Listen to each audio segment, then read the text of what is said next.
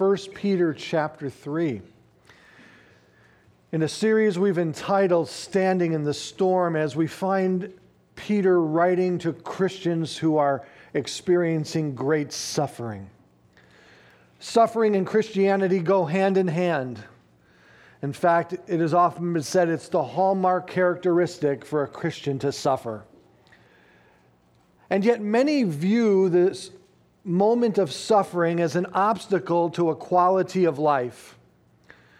When in actuality, it's an opportunity to be a light in the darkness. It is an opportunity to shine and to show that the God in whom we follow and serve is real. It's an opportunity to say that there is something greater in our life than our own selves, and that we live for Him even in this moment of suffering. And if I can make an opening statement this morning, I would say this.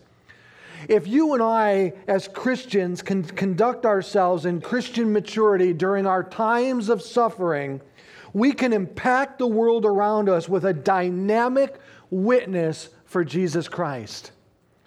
Let me say that again. If we can conduct ourselves in Christian maturity, during our times of suffering, we can impact the world around us with a dynamic witness for Jesus Christ. You know why I say that? It's not only because of the instruction of the word. It's not only because when I saw that my Lord and Savior hung there on the cross in the mutilated condition in which he's, he hung there, and the Roman centurion looking up and stating in Matthew's gospel, This is the Son of God, in the, determining that by the manner in which Christ endured the cross, leading this man to the understanding of the true identity of Jesus Christ. As the centurion said, Truly, truly, this is the Son of God. But fast forward to 2,000 years later, and I'll say to you this morning that over the last five to seven years of our church's existence, I have seen such a dynamic witness from members of our own congregation. And it wasn't at moments when they were going through a zenith in their Christian life. It was at a moment that they were struggling the deepest.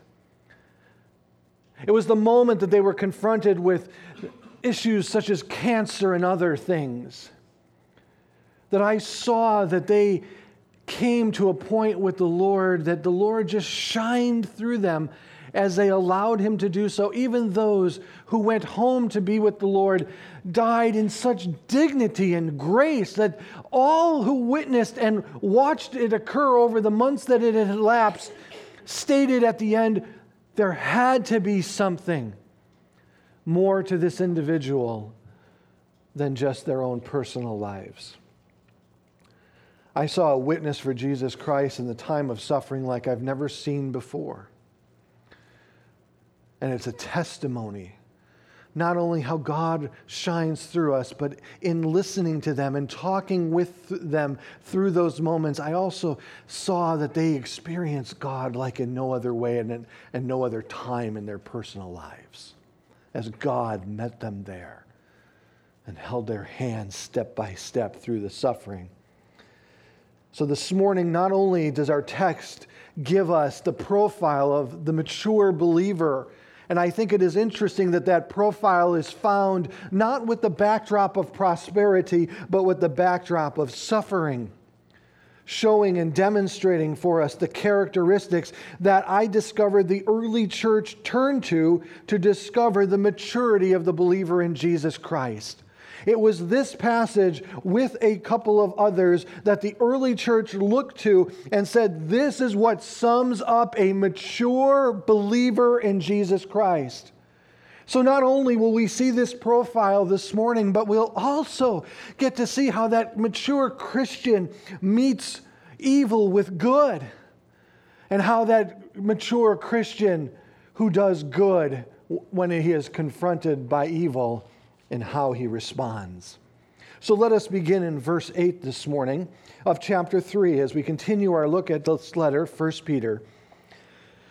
Finally, he says, All of you have unity of mind and sympathy and brotherly love, a tender heart, and a humble mind. Do not repay evil for evil or reviling for reviling, but on the contrary, bless. To this you were called, that you may obtain a blessing. For whoever desires to love life and see good days, let him keep his tongue from evil and his lips from speaking deceit. Let him turn away from evil and do good. Let him seek peace and pursue it. For the eyes of the Lord are on the righteous, and the ears are open to their prayers. But the face of the Lord is against those who do evil. Now, who is there to harm you if you are zealous for what is good? But even if you should suffer for righteousness' sake, you will be blessed. Have no fear of them, nor be troubled, but in your hearts honor Christ the Lord as holy, always being prepared to make a defense to anyone who asks you for a reason for the hope that is in you, yet do it with gentleness and respect, having a good conscience, so that when you are slandered, those who revile you, revile your good behavior in Christ may be put to shame. For it is better to suffer for doing good, if that should be God's will, than for doing evil. We are in 64 AD. Peter is in Rome.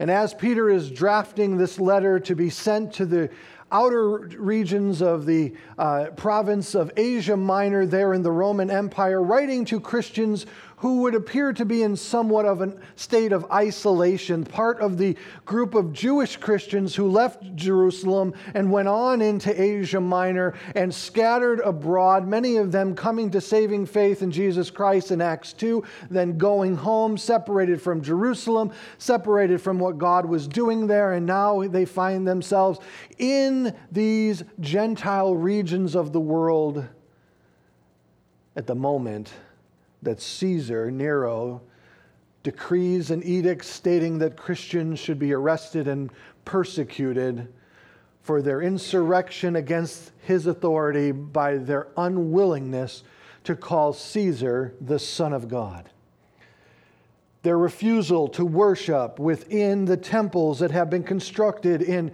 five out of the cities that are mentioned here at the book the uh, introduction of the book of first peter. In those regions a temple was constructed in each one of those areas to worship caesar as the son of god. In fact the coins themselves had an inscription on the back saying caesar nero the son of god. Talk about hubris these Christians could not and would not bend their knee in such worship. They also were being accused of a fire that started in Rome.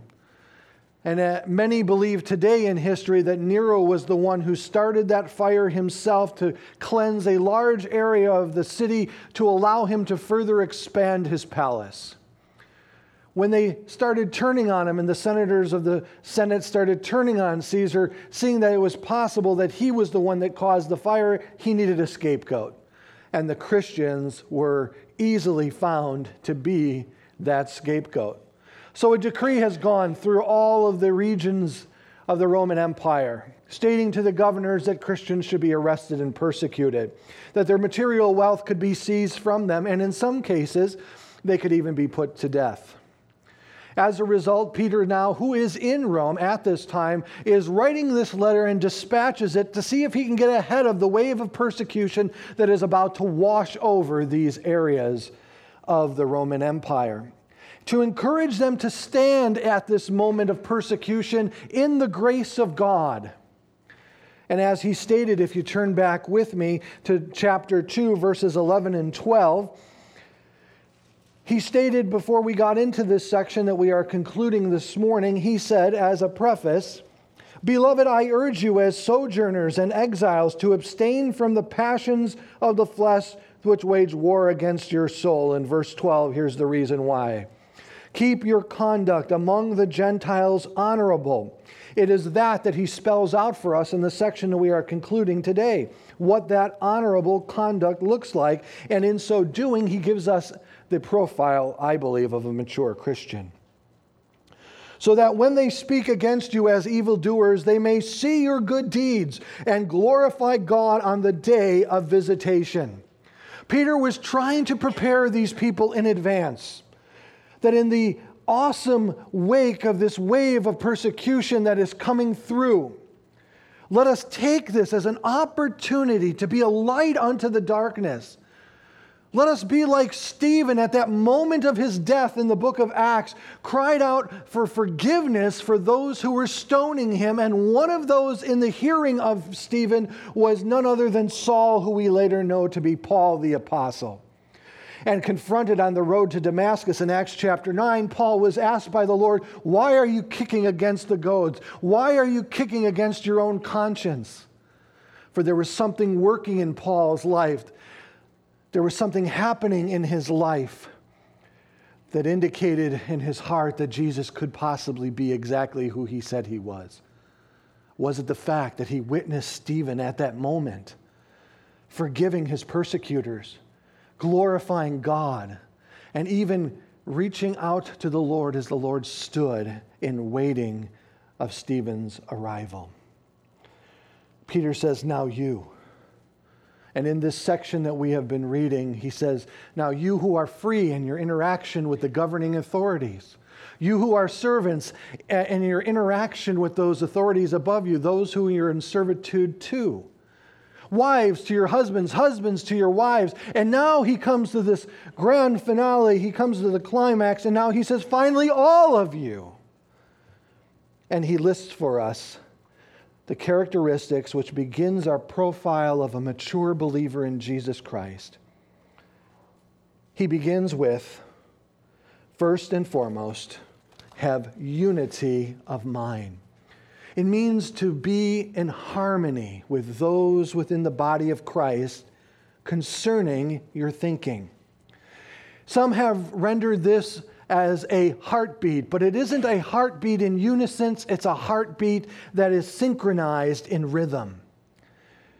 He is not seeking uniformity among the believers. He's, th- he's seeking unity amongst them, not moving in unison with one another, but moving in harmony and in complementary fashion with one another, like a choir, who each is responsible for their part, their note, and their range, and so forth, coming together as one, singing the glorious song that is before them.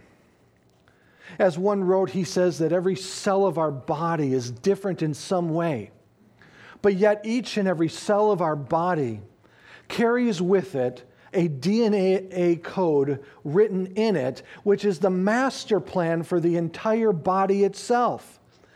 Every cell in your body has the same mind, it has the same master plan within it. So, how do we gain this unity of mind? Three ways. We gain it first and foremost by gaining the mind of Christ and allowing his thoughts to become our thoughts and then manifesting his desires through our lives. And we do this first and foremost by reading his word, number one. By reading His Word each and every day from Genesis to Revelation, we discover the heart and mind of God, specifically in the person Christ Jesus. Secondly, through prayer, taking time each and every day for that intimate time of prayer between you and the Lord, with the idea of not my will, Lord, be done, but your will be done through me. Prayer is the vehicle in which we ascertain and obtain the desire of God that He has for us to be played through us as a vessel for His glory. And all of this is done by our third resolve, and that is through the Spirit of God.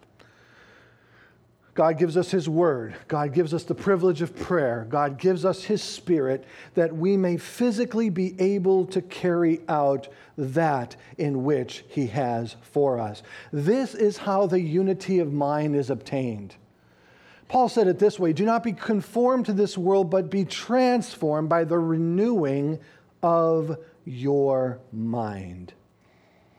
So, the first aspect of a mature Christian is having unity of mind with Christ in the body of Christ. Secondly, sympathy. This word sympathy is broader than just the word sympathy in our English language, but it doesn't go as far enough to warrant the English word empathy. Sympathy is being able to come alongside of one and sympathize with their predicament. Empathy is coming alongside of one knowing exactly what they're going through because you yourself have gone through it. However, the word sympathy here that Peter is using is far reaching. It's saying, not, I know that you haven't gone through it, but I'm asking you to feel it. I'm asking you to feel it with someone who is going through it.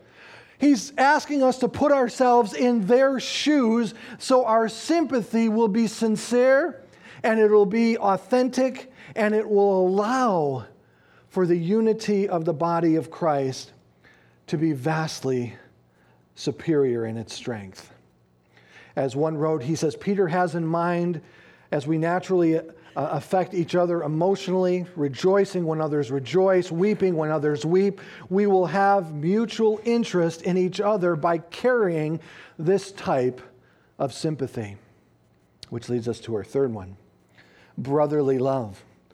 This is the Greek word phileo, which we get the word Philadelphia from. It is a brotherly love. It means com- true companionship with one another. This companionship warrants loyalty and the love and the strength of a bond of a family. This is the love that we are called to admonish each other within. That therefore creates the bedrock to allow us then to progress from this brotherly love to the agape love that Jesus used in John 13 35. By this, all people know that you are my disciples when you love one another as I have loved you.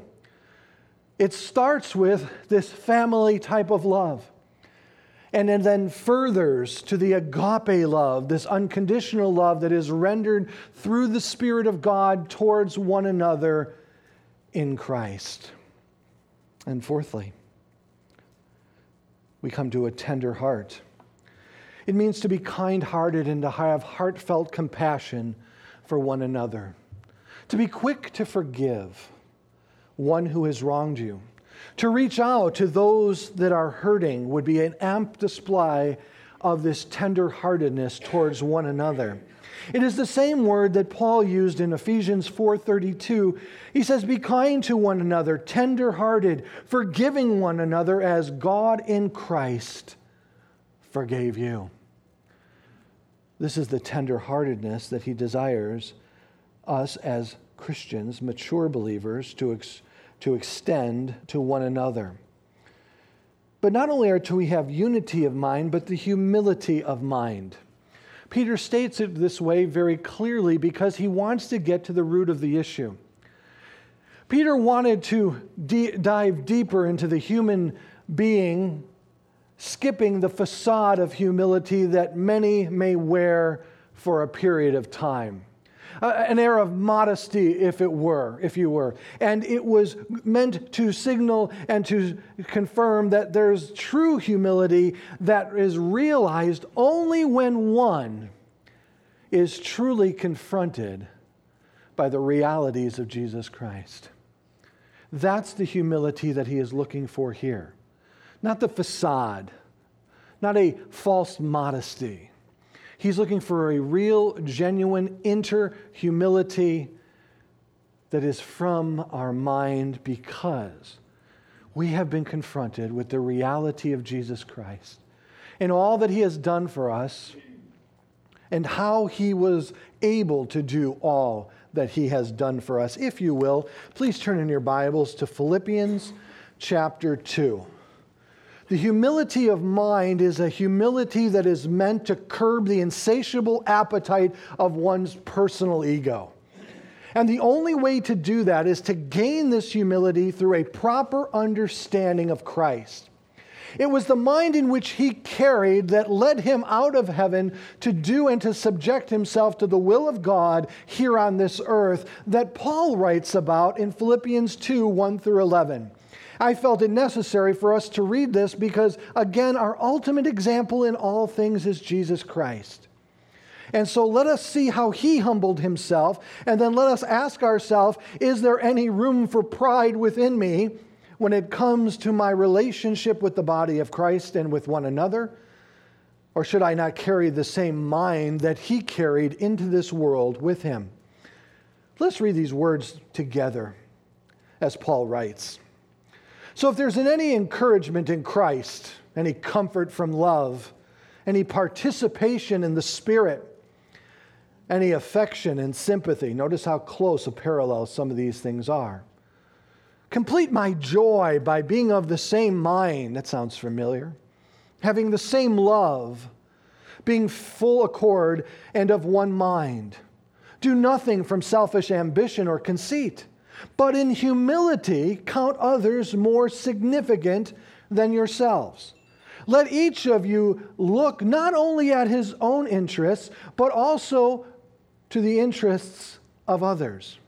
Have this mind among yourselves, which is yours in Christ Jesus, who, though he was in the form of God, did not count equality with God something to be grasped, but emptied himself by taking the form of a servant, being born in the likeness of men, and being found in human form, he humbled himself by becoming obedient to the point of death even death on a cross.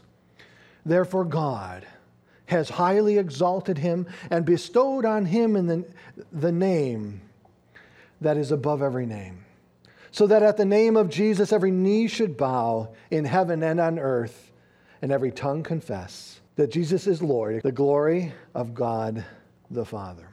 This humility, obtained by Christ as he emptied himself, and became obedient to the point of the cross.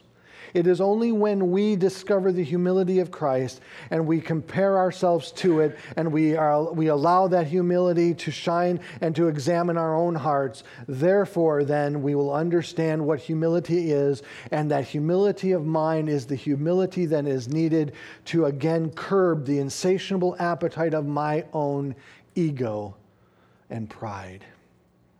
And in verse 9, he sums this up as he now broadens not only the interaction of one who is mature amongst the body of Christ, but our interaction within the body of Christ and to those outside the body of Christ. Do not repay evil for evil or reviling for reviling, but on the contrary, bless, for this you were called, that you may obtain a blessing. Here, Peter, as he broadens the application of this response, is again pointing back to the person of Jesus Christ. If you go back with me to 1 Peter chapter 2, let us look in verses 21 through 23. We'll discover that Christ, our ultimate example, has displayed this for us, not repaying evil for evil or not reviling for reviling, but on the contrary, blessing. Look what he says in verse 21 of chapter 2. For to this you have been called, he says, Peter writing to us, because Christ also suffered for you, leaving you an example, so that you might follow in his steps. He committed no sin, neither was deceit found in his mouth. When he was reviled, he did not revile in return, and when he suffered, he did not threaten, but continued entrusting himself to him who judges justly. There's no greater example of this than that moment that Christ was on the cross. And after everything that had happened to him, going through the, lashings of the, of the cat nine tails 39 times, being paraded through the streets, being put up as a public spectacle, and subjecting himself to his own creation in their verdict towards his innocence or guilt. And at the end of it all, as he hung there on the cross, in the brutal fashion in which he found himself at that moment, he said, Forgive them, for they know not what they do. How is that possible? So then, you and I, as followers of Christ, should we respond in any other way than the same manner that our Lord responded to the persecuting, persecution and suffering that he experienced here on this earth? And the answer is no. We should respond in like manner, just as Stephen did when he forgave those who were stoning him. Undoubtedly, Stephen saw this as an opportunity to be a witness for Jesus Christ. I don't know what goes through a person's mind at the moment before they die under the hand of such suffering and persecution. As I was watching the news over the course of this year, and I saw my brothers and sisters in Syria and other areas of the Middle East subjected to the repulsive, repulsive persecution of ISIS, I could not put myself in their shoes. I, I, I was praying earnestly for them. I, I, I wanted to see God intercede gr- greatly on their behalf. And many of them suffered and died, including small children, for the glory of Christ. But what was going through Peter's mind? I'm sorry, Stephen's mind at that moment that he was about to die? Well, his words tell us exactly what he was thinking. This is an opportunity. This is my last breath. I'm going home to be with the Lord. This is my last opportunity to show that my God is real. And the best way that I can do that is by the same manner in which Jesus responded to his, his persecutions, so shall I respond to mine. What a dynamic thing. And that's exactly what Peter is explaining to us here. Concerning this blessing, he then comes and he quotes Psalm 34 for us. Psalm 34 was a psalm that was required to be memorized by every Jewish child in that culture in a school that they attended called the School of the Book. It was a kind of a, a, a, little creed unto themselves, if it were. And they used it because it was describing a person who wished to live a life that he can love and that he finds worthwhile. And to do this, a person must guard his speech, turn from evil, and do what is good by zealously seeking peace. The Lord delights in such a person, but the Lord will judge the wicked. The next two characteristics of a mature believer are found in this psalm. Verse 10 For whoever desires to love life and to see good days, let him keep his tongue from evil number one, and his lips from speaking deceit. Let him turn away from evil and do good. Let him seek peace and pursue it. For the eyes of the Lord are on the righteous, and his ears are open to their prayers. But the face of the Lord is against those who do evil. The controlling of one's tongue. Again, we describe Stephen for you. Knowing that our tongues can get away from us in moments like suffering, pain, anger, sadness, it is our tongue that we need to tame first and foremost if we are properly going to represent Christ in the moments of suffering. The tongue is a very difficult thing to control. James made that abundantly clear to us. But the mature believer tames his or her own tongue by avoiding gossip and slander and crude language and deception and exaggerations and all kinds of wickedness and folly. It is easy to say something when you're emotional, isn't it? That later you may end up regretting completely. It's easy to speak off the cuff, to react within that emotional geyser that is welling up within you. But the psalmist writes, concern our mouth. He said, Set a guard, O Lord, over my mouth, and keep watch over the door of my lips. Again, understanding where the heart of the individual is, when Stephen gave those words, his heart was in the place that he desired to be a witness for God at that moment. And instead of cursing his persecutors, he blessed them by asking the Lord to forgive them. In verse 11, though, we also see this next characteristic of a mature Christian. Let him turn away from evil and do good. A life of purity, but specific type of life of purity. The grammatical construction there in the Greek would indicate, now I say Greek even though the psalm was written in Hebrews, uh, Hebrew, the psalm here is quoted in the Greek because Peter would undoubtedly read the Septuagint. That was the Greek translation of the Old Testament. And in the Greek, the construction here is to do good. That is, at the moment that evil is presented in front of you. At the moment that you have a choice to respond evil, uh, evil for evil or good towards evil, it is at this moment that the Lord would have you prepare yourself for. This is the good in which it is referred to here. Let him turn away from evil at that moment that you are confronted by evil and respond in good. That's exactly what Peter is writing here. And also in verse 11, our next characteristic of a mature Christian is found in a peaceful disposition. He says, Let him seek peace and pursue it. In this case, the idea is that when conflict arises, in our response of good, we should also be seeking a peaceful resolution. We should not be looking to escalate the animosity, the tension, but we should be looking for a peaceful resolution towards it. Again, I'd like to direct your attention to a writing of Paul in Romans chapter 12, verses 9 through 21 that I believe articulates the ideas behind this peaceful resolution. And again, when we read these verses together, let us notice the parallels between them and our text this morning to show that Peter and Paul were on the same page when it came to the identity of, underst- of understanding maturity in the believer's life, but also our response to one another and to the world was identical.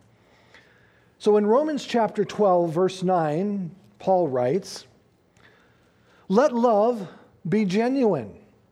Abhor what is evil, hold fast to what is good. Love one another with brotherly affection. Outdo one another in showering of honor, and do not be slothful in zeal. Be fervent in spirit and serve the Lord. Rejoice in hope, and be patient in tribulation. Be constant in prayer contribute to the needs of the saints and seek to show hospitality. And then verse 14 Bless those who persecute you. Bless and do not curse them. Rejoice with those who rejoice. Weep with those who weep. Live in harmony with one another. Do not be haughty, but associate with the lowly. Never be wise in your own sight. Repay no one evil for evil, but give thought to do what is honorable in the sight of all. And if possible, so far as it depends on you, live peaceably with all. Beloved, never avenge yourselves, but leave it to the wrath of God. For it is written, Vengeance is mine, I will repay, says the Lord.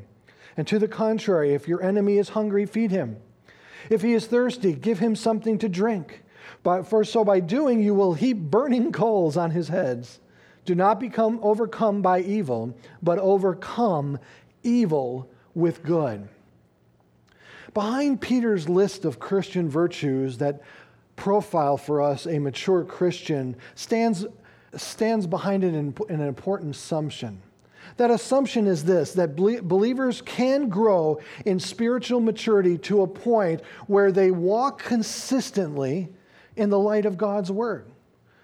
That suffering is not a hindrance to our growth in Christ, but can almost be a catalyst to help us grow in Christ. As Peter then closes with the psalm, he says, For the eyes of the Lord are on the righteous, and his ears are open to their prayer, but the face of the Lord is against those who do evil. So when evil is met by good. Now we will find when good is met by evil. In verse 13, there is a summary statement in which he makes Now, who is there to harm you if you are zealous for good? Question mark. What does this mean? He's asking a question here, obviously. It's a rhetorical question to his readers. And the rhetorical answer is no one. Generally, living in the kind of conduct that he has just articulated for us within these characteristics and qualities of a mature believer, you will live peaceably for the most part in this world. That's what he is getting to. However, though, there will be those times where even your good conduct is met with evil by the world. Peter knew that living in such conduct as this would diffuse and disarm the persecutors against those who are living for Christ. However, though, he also knew that at times the world would still bear against the good of the body of Christ in the form of evil. So in verse 14, he then proceeds to answer that question when evil does ar- arrive, or I should say, arise against good. But even if you should suffer for righteousness' sake, you will be blessed. Understanding the Jewish mindset because I firmly believe that Peter is written to individuals who were Jews first and then became Christians there in the first decades of the early church. The Jewish people were conditioned to consider God on a blessings or curses basis. If they were being cursed, they felt that they were out of favor with God. If they were being blessed, they felt that they were in favor with God. And undoubtedly, that is from the Mosaic covenant. The new covenant had just been established. They were still getting used to this whole idea of this new covenant through Christ. So, still, their thinking would have been along the lines of I'm suffering persecution, I'm going through difficulties, I must be out of favor with God. This must be one of the curses of the book of Deuteronomy. In the same token, when Jesus and the disciples came to the rich young ruler, and the rich young ruler rejected the words of God because he could not sell all that he had and give it to the poor, the disciples asked a question alluding to the same mindset. Well, if he can't be saved, then who can be saved? See, in their mind, they thought that his riches were an indication that he was being blessed by God under the covenant understanding of the book of Deuteronomy. And the 400 year period of silence up until the first words of Matthew contributed to that disparity and that distortion of understanding. So he's writing to them, he says, Now this would have been a shock to them but even if you should suffer for righteousness' sake, you will be blessed. Oh, wait, what? Really? Sounds pretty good to me. Peter is saying that it is a blessing, as Jesus wrote, I should say, stated in Matthew 5:10, "Blessed are those who are persecuted for righteousness' sake, for theirs is the kingdom of heaven." Undoubtedly, Peter had this in mind. James also wrote to the same people, the people of the dispersia. He says, Count it all joy, my brother, when you are met with various trials of various kinds, excuse me, for you know that the testing of your faith produces steadfastness. And lest steadfastness have its full effect, that you may be perfect and complete and lacking nothing. James tells us clearly that it's suffering that brings about growth within our life. It is a blessing then to experience suffering. And blessed are those who are persecuted for righteousness' sake. He then goes on and he says, Have no fear of them, nor be troubled. The word fear there could be panic. It is phobia in the Greek, which we get the word phobia from. And this word fear would have caused them to avoid the suffering at all cost. If you have a phobia, and I hope you don't. I don't know what your phobia may be.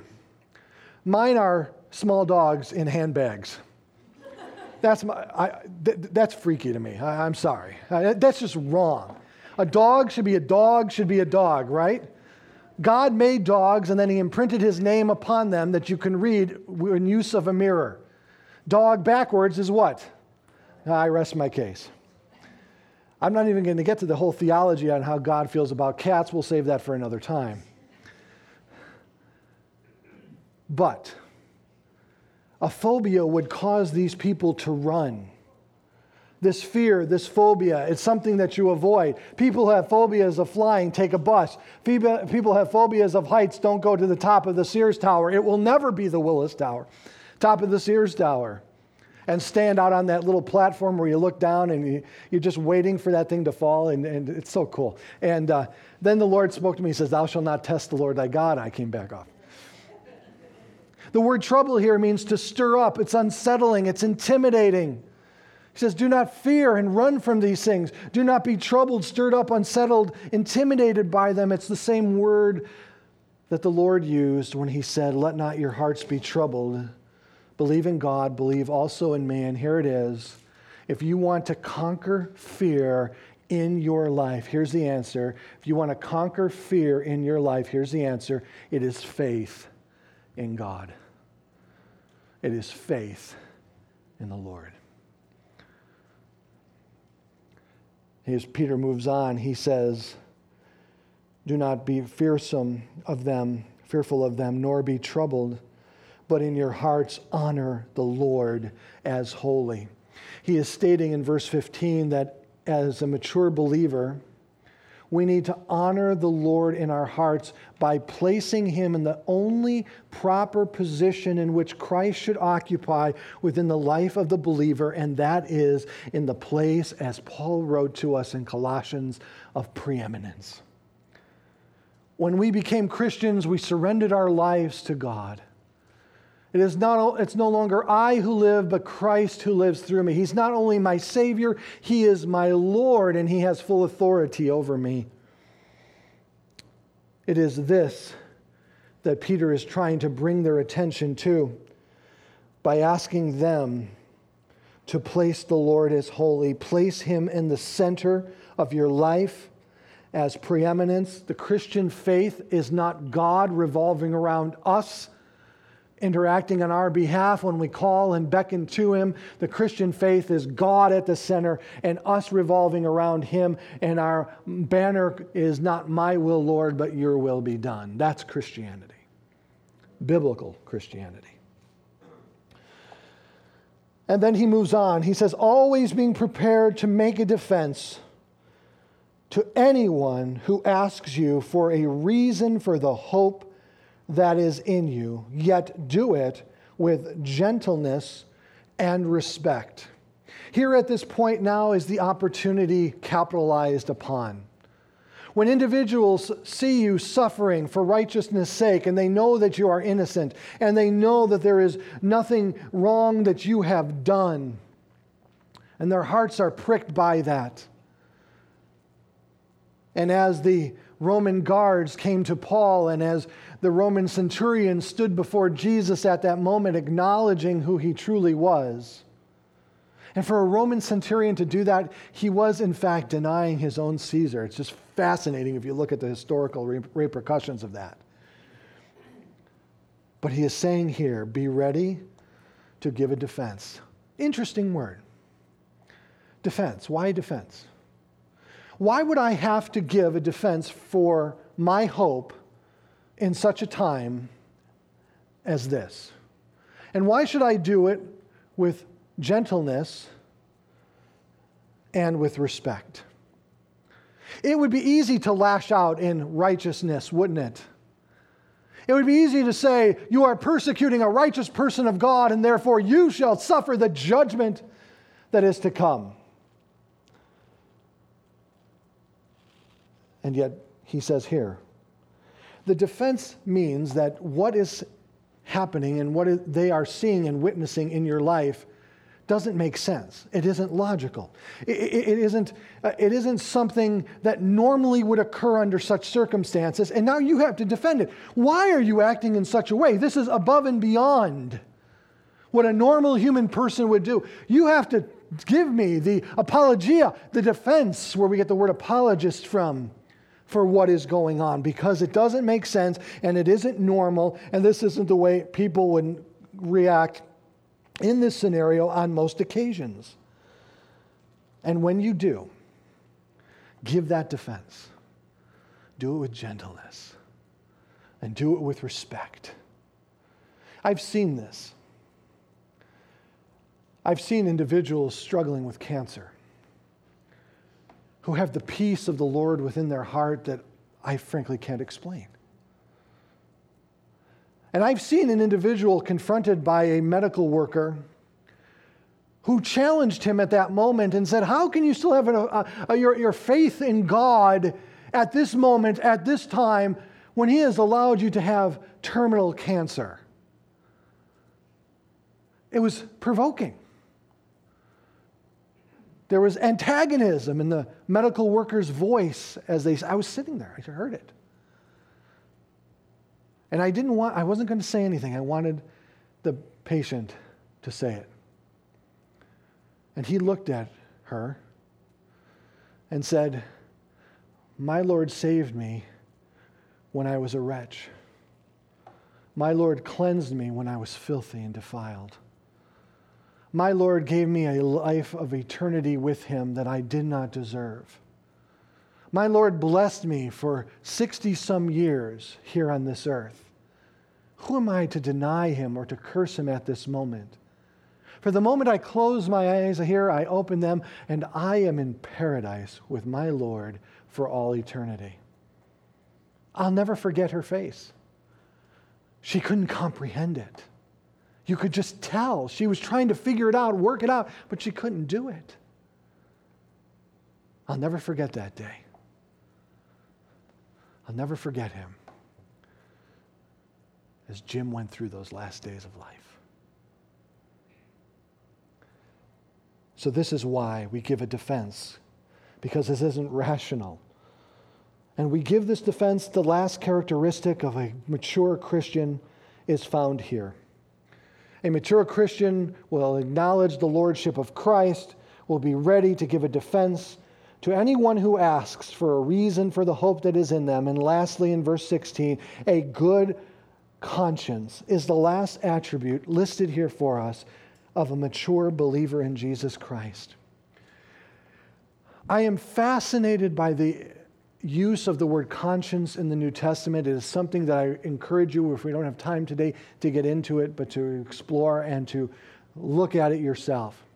It was so important to Paul, to Peter, to John that a good conscience be held by a Christian, meaning a clean conscience, knowing that they are right before God that they haven't done anything that needs confession, they haven't done anything that needs reconciliation, that they are right on with God.